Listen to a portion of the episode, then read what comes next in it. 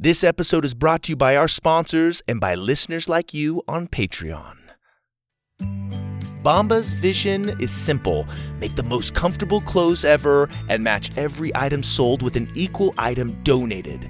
So when you buy Bombas, you are also giving to someone in need.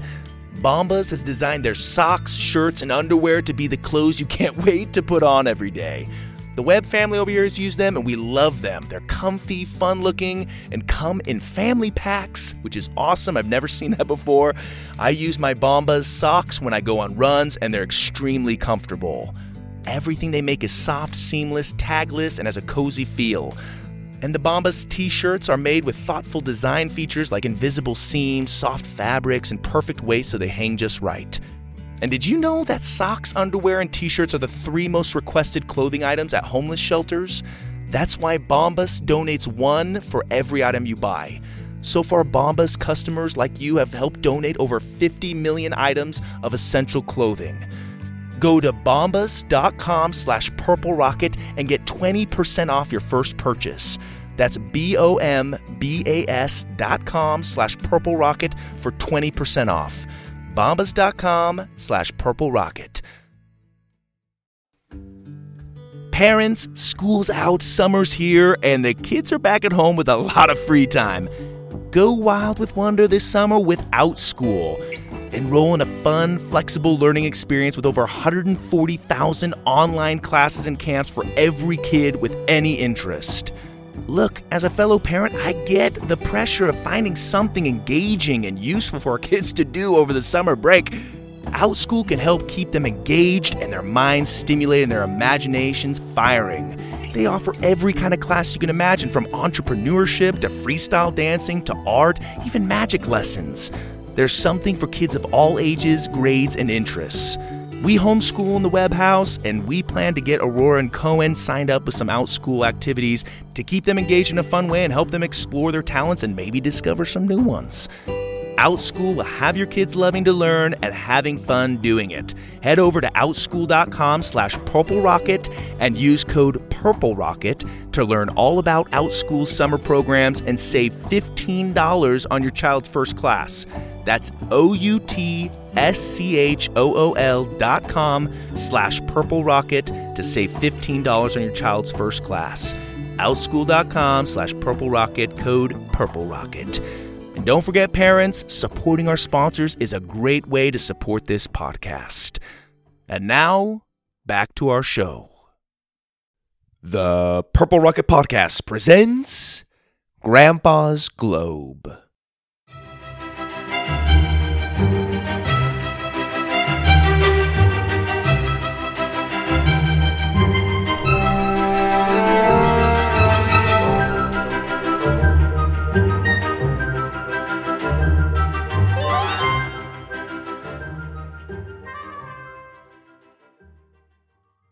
Previously on Grandpa's Globe, during their trip to Switzerland, Sawyer and Susie came face to face with Luca, a member of the Nogard crime family.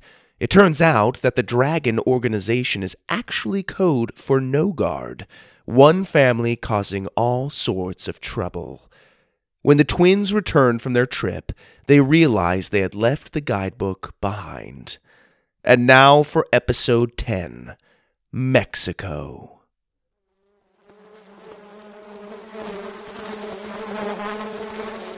Don't worry, I got this, Sawyer said, holding a rolled up newspaper and glaring at a beehive above Grandpa's front door. Sawyer, this is a terrible idea, Susie said from the bushes. Just ring the doorbell and run back here. No. As your older brother, it is my responsibility to protect you. Sawyer, you're like two minutes older than me, and besides, I'm taller than you.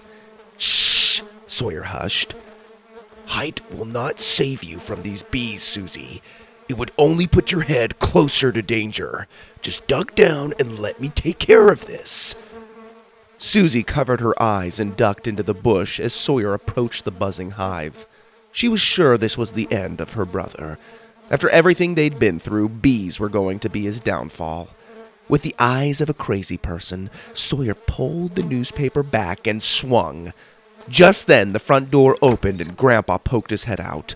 Sawyer's swing missed the hive by a long shot, instead, smacking Grandpa Boone across the cheek. Grandpa barely even flinched. Hello to you, too, he said with a blank expression. In the house, both of you. Quick, quick, quick. Sawyer and Susie ducked and ran into the house like they were taking cover from flying bullets. Ouch! Sawyer said before Grandpa could slam the door. Oh, shoot. Did you get stung? Grandpa asked, looking more frustrated than worried. Oh, I think so, Sawyer said, rubbing his bicep. It's just on the arm, though. Grandpa raised a bushy eyebrow. You're not allergic, are you? Uh, I don't think so. I've never been stung before. Grandpa put on his glasses and looked at his arm. Eh, so far, so good. Let's keep an eye on it. I'm going to pretend I didn't just see you try to swat a beehive with a rolled up newspaper. What were you thinking? Monday's paper's the best one of the week. I can't have it covered in bee guts. Sorry, Sawyer said, looking at the floor. Huh. Grandpa huffed and took the paper out of his hands and bonked him over the head with it. So much for telling your parents to have you two come through the side door. No, that'd be too easy, wouldn't it? Had you done so, I would have told you that the bee man's coming to take care of the hive this afternoon. Anything new from the globe? Susie asked. Grandpa scratched the back of his neck. Well, it's finally spinning again. After you two lost the guidebook, I thought it'd never send us on another mission. It's more forgiving than I thought. Or it's gonna punish us, Sawyer mumbled. That's the more likely scenario, Grandpa agreed. Susie was the only one excited about the news. Despite constantly being thrown into danger every time they used it, the globe always seemed to bring them back safely. She was getting used to the thrill of globe trotting, and since the globe hadn't spun during their last couple of visits to Grandpa's, she was missing it. When do we go? she asked. Grandpa shook his head. No wonder the globe chose you two. You inherited my crazy genes. It's ready for you now. I was going to have us eat dinner first, but it's cold since you spent the last half hour mustering the courage to smack me in the face with my favorite paper. I said I'm sorry, Sawyer repeated. Yeah, yeah. Dinner can wait till we get back. It looks like the globe is going to let me come along for this trip. It doesn't stop spinning when I get close to it. My guess is the globe has finally found the guidebook and needs all three of us to get it back. Shall we? He held a hand out, and the three of them went to the study. One by one, they approached the spinning globe, which was rotating so fast it was shaking the table. Susie did the honors. Their feet sank through the floor and dropped onto warm white sand. Ugh, the one time I don't bring a snorkel, Sawyer complained. He had every reason to be disappointed. They looked out over a pristine beach setting. Snorkels bobbed up out of crystal clear blue green water. Below them, a reef full of sea life shimmered with colorful fish and plants. Tourists sunbathed on chairs and napped in hammocks tied between palm trees. A server was making his rounds with a plate of pineapple drinks. Straw huts dotted the beach. Sawyer and Susie hadn't packed so much as a bathing suit. Hola, Americanos. ¿Quieren tamales? came a voice behind them. They turned to see a sweet older woman standing behind a small cart. She had a dark complexion with black hair streaked with gray. She wore a beautiful red dress with fine flowered embroidery along the shoulders and under the neck. Hola, señora, Grandpa called back in Spanish. Discúlpeme, pero ¿dónde estamos? The woman looked at them surprised. Hombre, están en Cozumel. Bienvenido. Me llamo Dora. Kip Boone, Grandpa said, shaking her hand. ¿Quieren tamales? The woman repeated. Soy muy, muy delicioso. Mm, tal vez. Un momento, por favor. Grandpa turned to Sawyer and Susie. I knew it. We're in Cozumel, Mexico. The one time I don't bring my swim trunks. What are swim trunks? Sawyer asked, confused. Grandpa ignored him. I wonder if the surf's good today. Ah, Cozumel is a small island off Mexico's eastern coast. I can't imagine why we'd be all the way on this side of the planet when you lost a guidebook in Switzerland. I love her dress, Susie said, admiring Dora's beautiful attire. It looked pretty and comfortable, like something she could wear on the beach or to a dance. Grandpa smiled. Ah, yes, it's called a San Antonio dress, or a Oaxacan wedding dress. If we get the guidebook back, I'll buy you one. Sweet! Uh, the lady's trying to tell us something, Sawyer said, nodding to the woman. Her name's Dora, and she's trying to sell us some tamales. Grandpa smiled at her and politely declined. No gracias. Dora didn't look satisfied by this response. Quieren tamales, she insisted. No queremos tamales. Gracias. Grandpa repeated, starting to get a little miffed at her persistence. Dora nervously looked both ways. Quieren tamales. Son gratis. Gratis in English means free. Now she had their attention. She handed a few of her tamales to Grandpa. Confused, Grandpa took them. Lo amarillo es mi favorito, she said, nodding to the one in the middle. Grandpa unraveled the tamale. As he did, the ocean breeze carried the incredible smell to his nose. Grandpa loved tamales. They were the size of a small burrito, but made of masa or dough and filled with meat, then cooked in corn husk. As Grandpa unrolled the husk, he was surprised to see there was a note written on the inside. What's it say? Susie asked, noticing the writing herself. It says that bad men are watching us, he whispered. She says to head for the boat at the nearest dock. He looked up at Dora, who nodded seriously at him. Out of the corner of his eyes, Grandpa could see that some of the sunbathers were watching them. They peeked over their drinks and books. Even a few of the snorkelers had surfaced just enough to stare at them like curious hippos. Gracias, Grandpa whispered to Dora. Let's go, he told the twins. Don't say a word. Just walk quickly to the boat. As they walked towards the dock, the boat's engine started. The closer they got, the more interested the surrounding tourists became. A few of them had gotten to their feet. Grandpa and the kids walked faster. Several of the people were walking behind them now. Three snorkelers swam quickly for shore. The captain of the boat was untying the line holding the boat to the dock.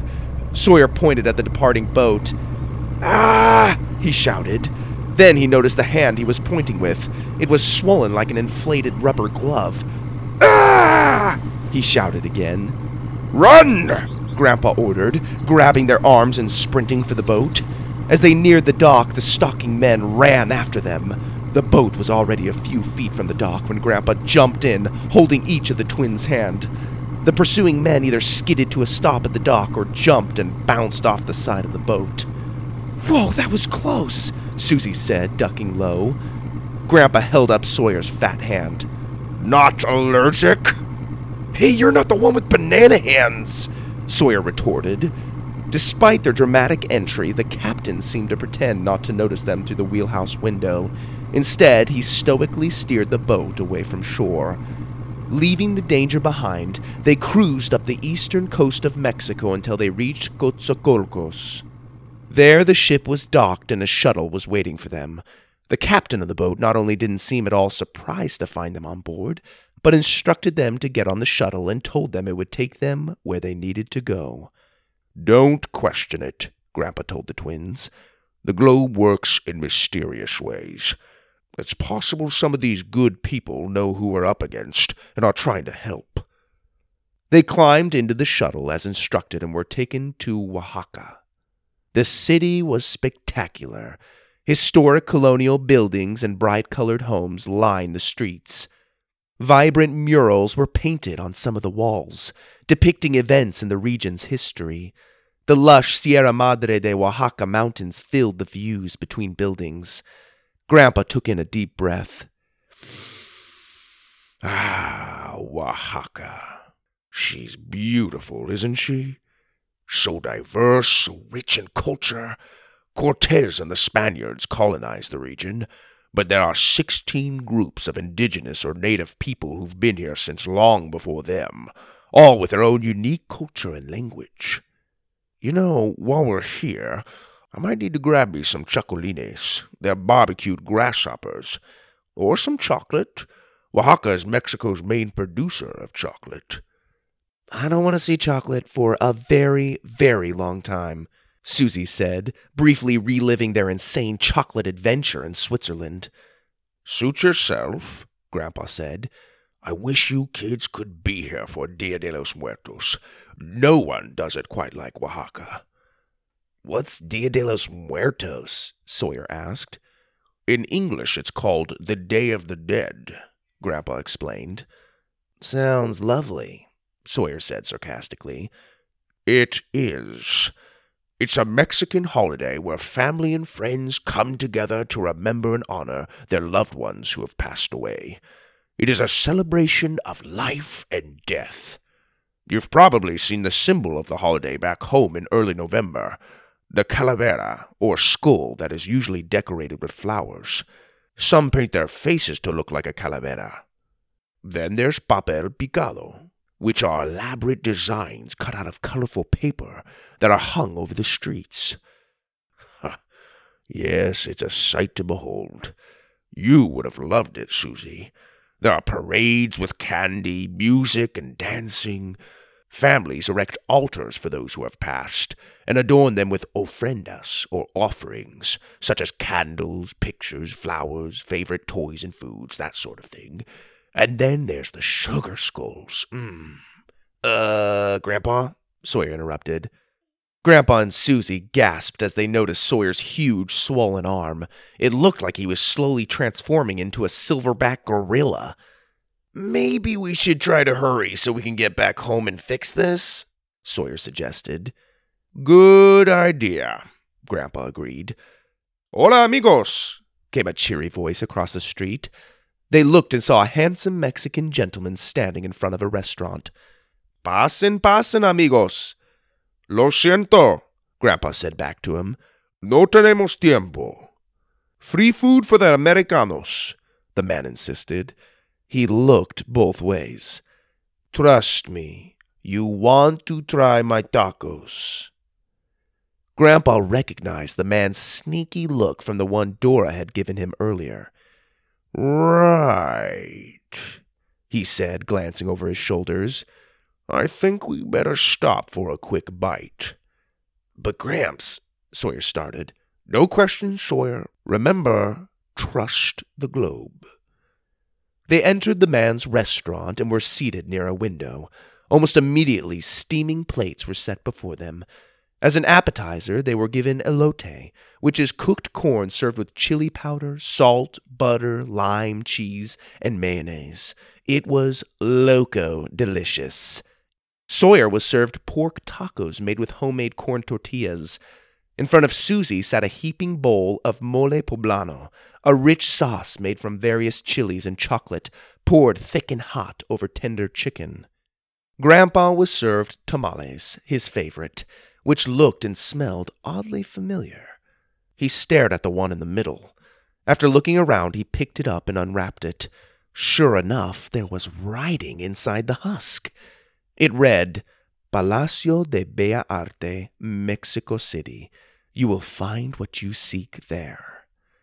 Grandpa looked up to see Dora, the tamale lady, waving at him from the kitchen. Holy moly, Grandpa muttered. What is it? Susie asked. Sawyer was still trying to figure out how to pick up his fork with his ginormous sausage fingers. The restaurant owner came up and left something on the table for them. Your check, senor, he said. Here's a little something to say gracias for tasting my food. I'm sure you will enjoy the show. Grandpa looked down and saw three tickets to the Palacio de Bella Arte. We're going to Mexico City, Grandpa said, grabbing his things. The bus ride to Mexico City took forever. By the time they made it to their destination, both of Sawyer's arms looked like those of an Olympic weightlifter. The bulging limbs drew stares and whispers from the kids in the streets. Sawyer would have called them out for it, but he knew they wouldn't understand him. Instead, he tried to focus on their surroundings. Unfortunately, they didn't get to explore much of Mexico City, but from what they could tell, it was an exciting place. The country's capital was the perfect blend of old and new, with beautiful colonial architecture mixed with tall modern skyscrapers. Right in the heart of it was the Palacio de Bellas Artes. The historic theater lived up to its name, looking every bit like a palace with its orange domed roof, capping off the structure like a giant seashell. Ornate columns lined its exterior, and beautiful sculptures stood watch over its entrance and courtyard. The inside was equally impressive, with its granite columns, stained glass, paintings, and grand staircase. Grandpa and the twins took their seats in the main theater. Shortly after they sat down, the lights dimmed and the show began. They couldn't have timed it any better. Sawyer and Susie were surprised to see four gentlemen in black walk out onto the stage. They wore wide brimmed hats called sombreros, and each of them held an instrument a guitar, a trumpet, a violin, and a smaller guitar called a vihuela. Both of the twins were expecting some grand opera performance in such a majestic hall, not a rinky dink four man band. All of their doubts, however, melted away the second the mariachi band started to play.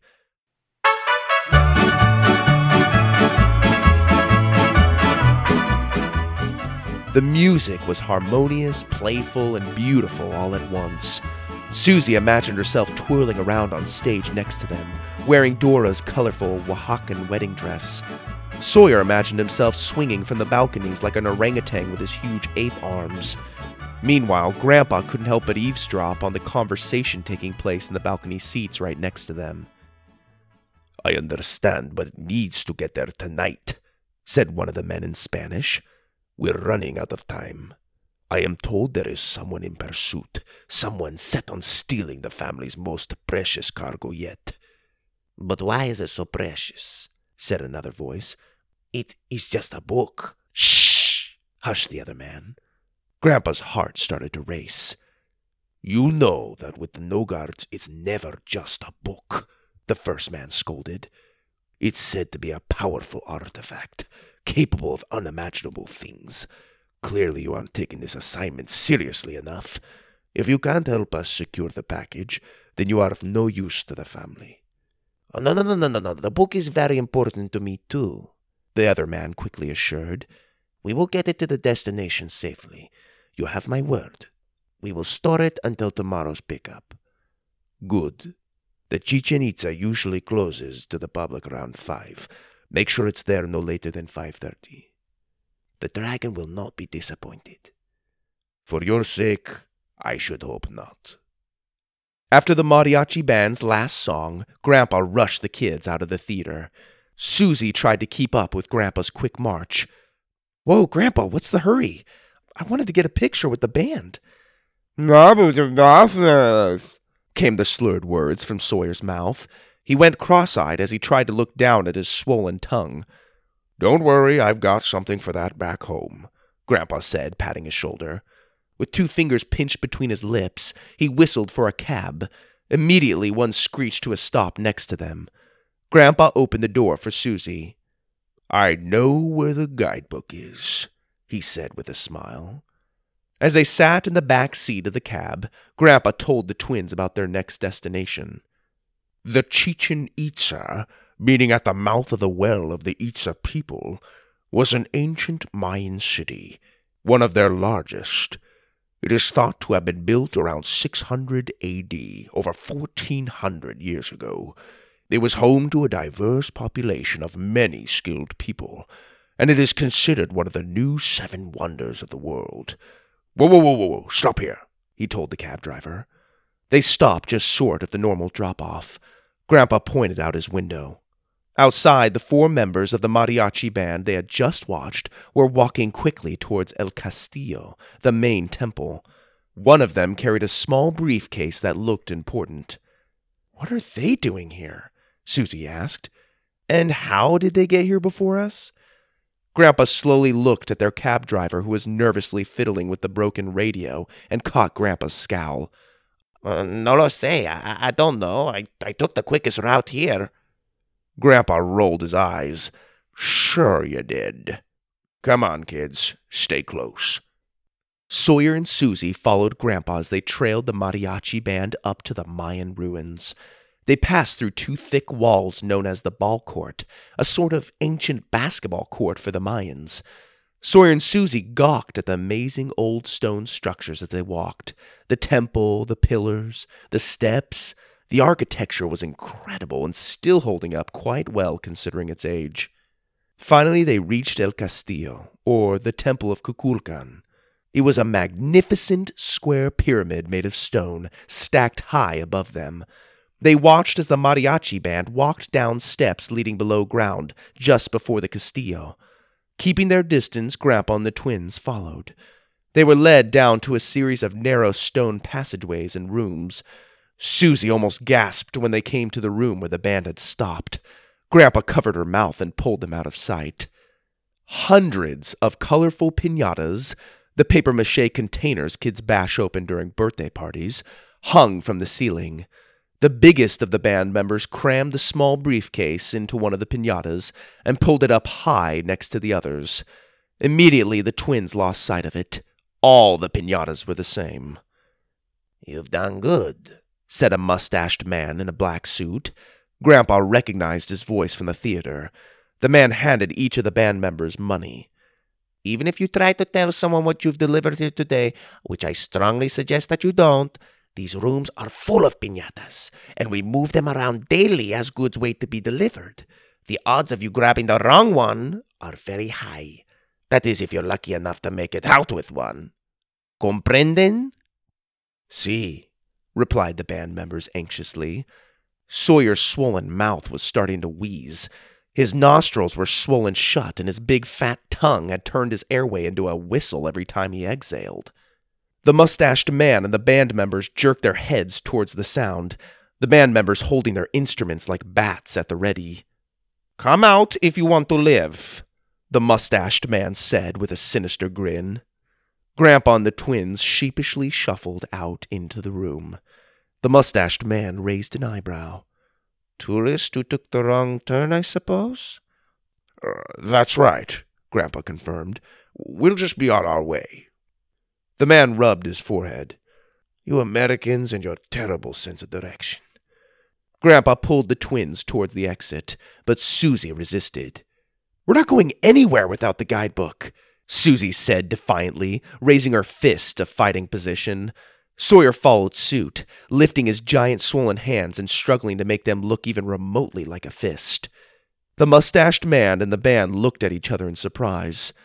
Suddenly, Grandpa threw a little capsule at the feet of the band that exploded into a thick cloud of smoke.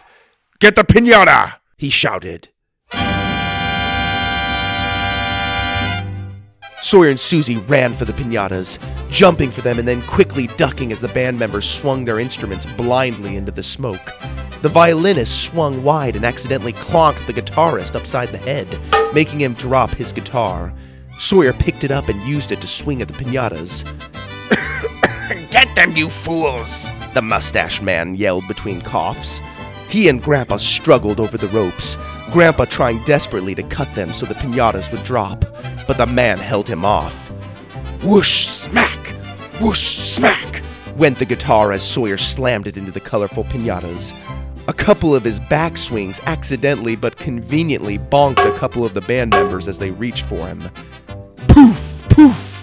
A couple of the pinatas exploded, one of them bursting with candy, the other spewing papers. Quieren tamales? shouted a voice through the commotion.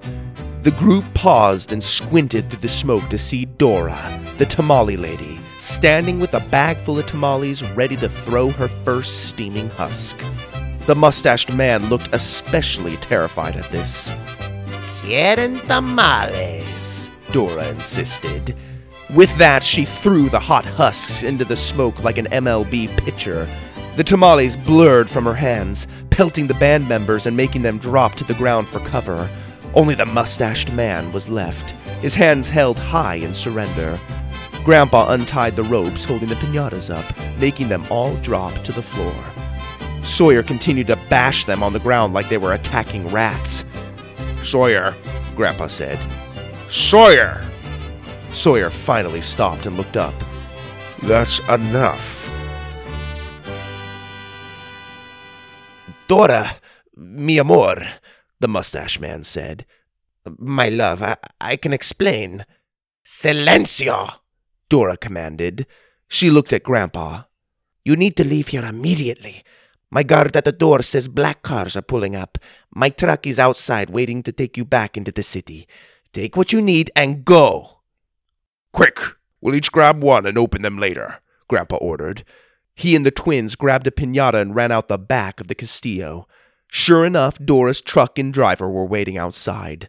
The driver was the restaurant owner from Oaxaca. Hola, amigos, he said cheerily. Taking only back roads, he drove them quickly back into the city. Grandpa stared nervously at the clock in the truck as it ticked dangerously close to 4 a.m. He pulled his pocket knife from his pocket. Well, here it goes. He jabbed the knife into the pinata and tore it open. Candy trickled out. Disappointed, he handed the knife to Susie, who took a deep breath before stabbing her pinata. They groaned. Confetti. Sawyer was last. His fat hand fumbled with the knife. Grandpa's eyes bounced between the pinata and the truck clock, which now said 359. They were almost to the main plaza where the clock tower was. One more turn to go. Sawyer raised the knife. The clock clicked. Look out the window! Grandpa shouted. The truck sped around the corner into the plaza just as the clock tower dropped onto the floor. Gong! Gong! The truck crumpled around them and then vanished, leaving them rolling into darkness, tumbling with a furious speed until they plopped onto the couch in Grandpa's study. They sat for a moment, hair frizzled, waiting to catch their breath. Don't give me that, Susie said, taking the pinata from Sawyer. They all stared down at it in anticipation. Susie jabbed into it and pulled the torn pieces away. Inside was the briefcase. Ha ha! Grandpa cheered. We got it! We got it! I knew it! Susie opened the briefcase to reveal the guidebook and a stack of documents. The three of them danced around the room in celebration. Da da da da da da da da da da da da da da Grandpa and Susie stopped dancing when they noticed the frolicking flesh pillow next to them. Sawyer had ballooned to the size of a giant cabbage patch doll. Every feature in his face was squished to the center. Why did we stop? He asked through pursed lips. Can you tell I'm smiling? I'll grab the medicine, Grandpa said, running to the bathroom. Susie sat Sawyer down carefully and then thumbed through the rest of the briefcase's contents while they waited. Underneath the guidebook were documents stamped with the symbol of the dragon. The documents had maps and details of the dragon's operations. After flipping through a handful of pages, Susie stopped. Holy moly, she said slowly. What? Sawyer asked between fat cheeks. Susie looked at him and smiled. We've got their secret plans.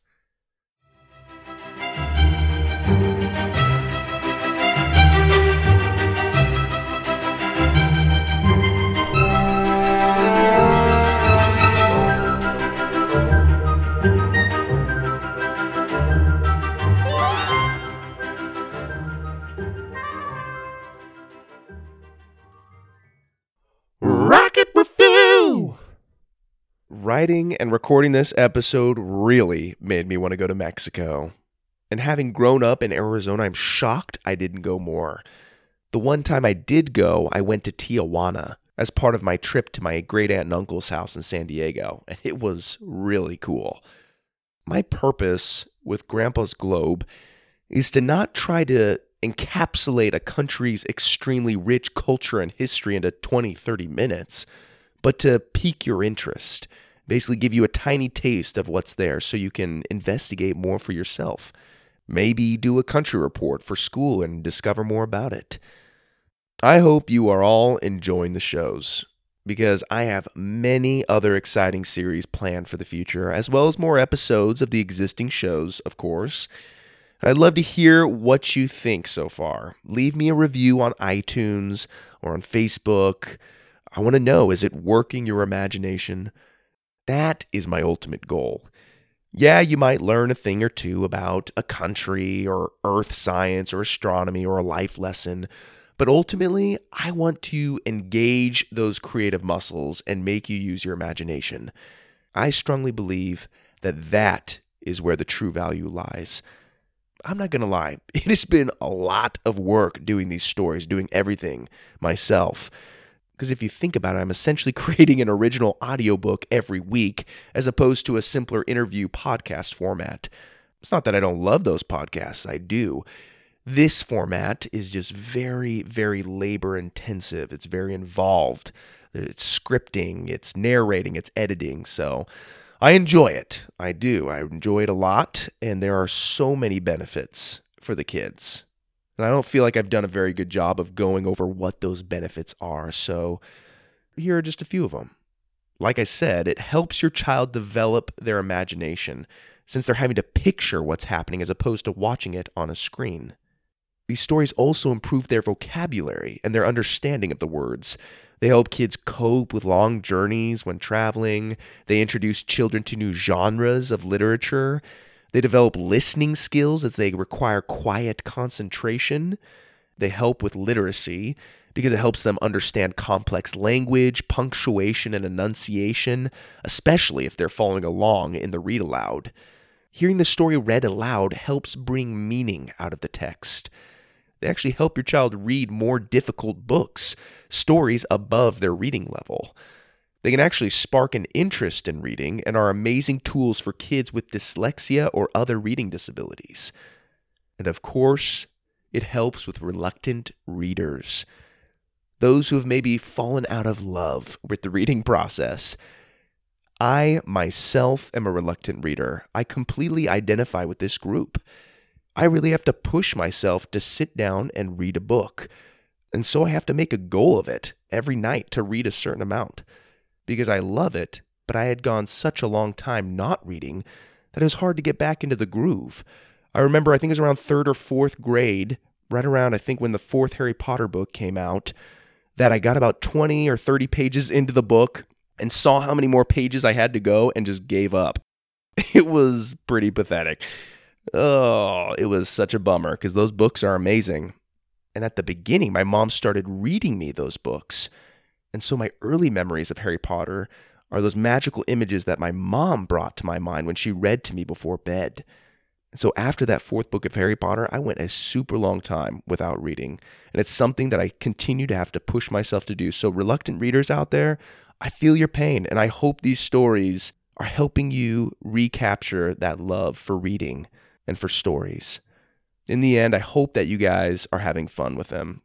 I have so many great memories of amazing storytellers when I was a kid, people who came to the school and told us stories and just transported me to another place. So I hope, I hope, I hope, I hope, I hope that there's a little spark of that uh, in some of these stories for you guys. So thank you so much for listening and for supporting this podcast and for tuning in every week.